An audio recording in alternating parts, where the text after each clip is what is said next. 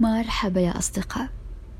كنت جالسة أفكر في موضوع بطريقة مختلفة نوعا ما.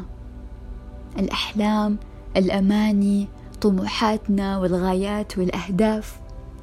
أشياء نشعر بالسعادة لمجرد أننا نسعى لتحقيقها. لكن في صورة أخرى قد تكون هي سبب يأسنا وإحباطنا في الحياة.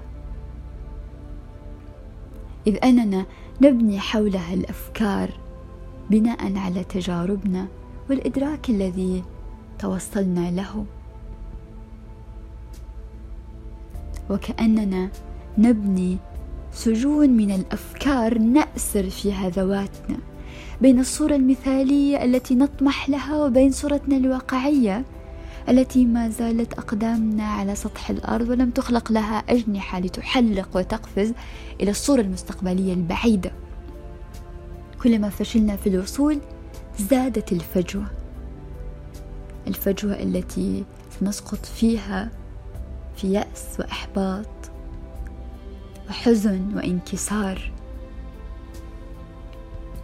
ما طار طير وارتفع إلا كما طار ووقع أتوقع أنها تعطينا إشارة أنه بحجم الارتفاع الذي نريد أن نصل إليه مهم أن نعرف مدى حجم الارتطام ونهيئ لها بيئة تمتص الصدمات بيئة تمتص الدوي بشكل لا يسبب داخلنا زلزال من الانهيارات.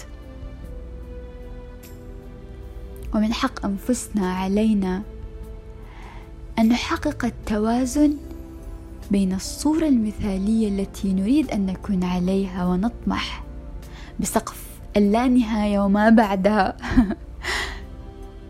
وبين الأنا الواقعية. أحيانا التشبث ليس المعنى الوحيد للإمساك وأبسط يدي حتى أمسك الأشياء.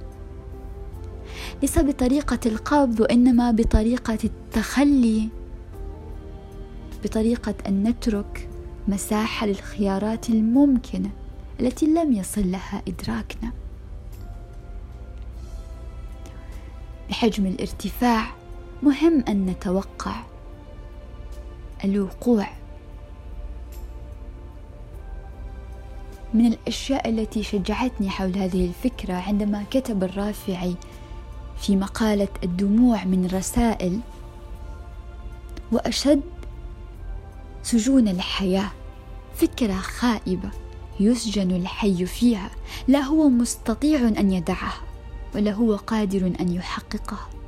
فهذا يمتد شقاؤه ما يمتد ولا يزال كأنه على أوله لا يتقدم إلى نهاية. ويتألم ما يتألم ولا تزال تشعره الحياة.